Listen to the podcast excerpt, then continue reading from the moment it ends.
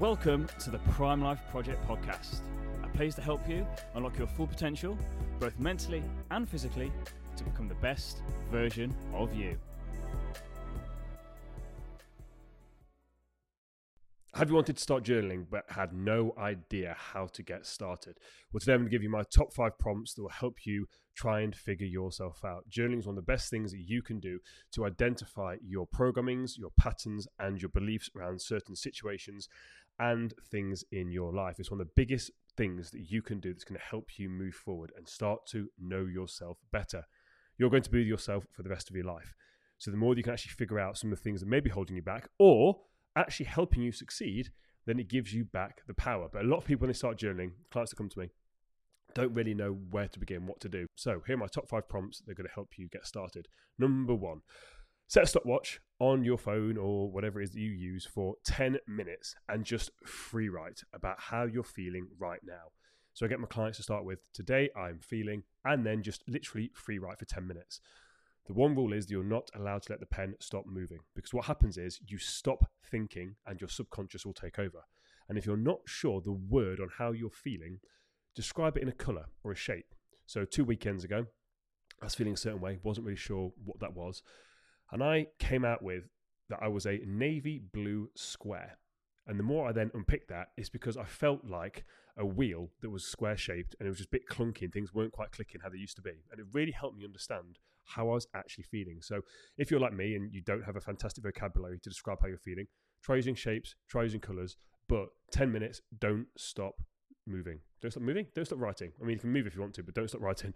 Uh, prompt number two What's something you're struggling with or avoiding right now? We all have something we're struggling with. We all have something we're avoiding. The problem is we kind of get it inside our own heads. We know it's there and it plays in our mind.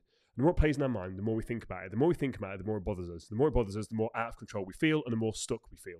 So, by actually writing that thing down on paper, it gets it out of your head and you can actually see what is this thing that I'm actually struggling with. And it will give you some clarity. I'm actually doing this, you'll probably find you find the solution for it or you know someone's going to help you. It's very, very hard to think inside your own head. I say this all the time very, very hard to think inside your own head. So if you are struggling with something or if you're avoiding something, just write it down. Ask yourself, well, why am I avoiding this? Why am I struggling with this? And just, again, be very open, be very honest, don't judge yourself. Before I go into the final three, if you've taken any value from today's episode, don't forget to like and share with a friend. If you're on YouTube, think about hitting the subscribe button and the bell notification so you don't miss any future episodes. If you're on Apple Podcast or Spotify, don't forget to give us a follow as well. Number three, write down five compliments for yourself. Five compliments for yourself. This could be your strengths, talents, or accomplishments. And this is going to be pretty hard. If I said write down 20 things you don't like about yourself, I can imagine like bam, bam, bam, bam, bam, straight through. We're flipping this. Five compliments for yourself. And be really honest and really proud of yourself when you're writing these down. Don't be shy. This is for you. Write it down. Five things, strengths you've got, talents or accomplishments, and just write it down and really sit with those feelings. Great way to start figuring yourself out and, and again, uh, flipping things on a positive. When it comes to self esteem, self confidence, self respect, it's a big thing. We don't actually pay compliments to ourselves. We don't actually stop and think about our strengths. We're always trying to work on those weaknesses. But actually, just stop and think about your strengths massively help. Number four, what does happiness mean to you? What does happiness mean to you? We can all agree that we want to be happy, but what does it actually mean to you? Because if you don't know, then how are you ever going to know when you've got it, or if you've even got it right now? I was uh, working with a, a, lady recently, and I asked her this question, and she gave me a list of all these things, and then we were talking about our life, talking about our life, and I was like, "You said that happiness is these things to you, and that's your life right now," and she was like, oh my god she hadn't even realized that actually this thing that she called happiness again she, she wasn't aware of it she was still wanting more and more and more she hadn't actually stopped to take inventory of where her life actually was and realised that she was living the life that she'd wanted to, lead, to, wanted to live. And I thought, wow, this is powerful. Because if we don't actually know what, what we want and, uh, and where we're currently at, like how are we ever going to know if, if we've got it? So what does happiness mean to you? Just really sit and think about that. What does it look like? What does it feel like? Final point. Number five. What is something you believe positively impacts your life? What is something you believe that positively impacts your life?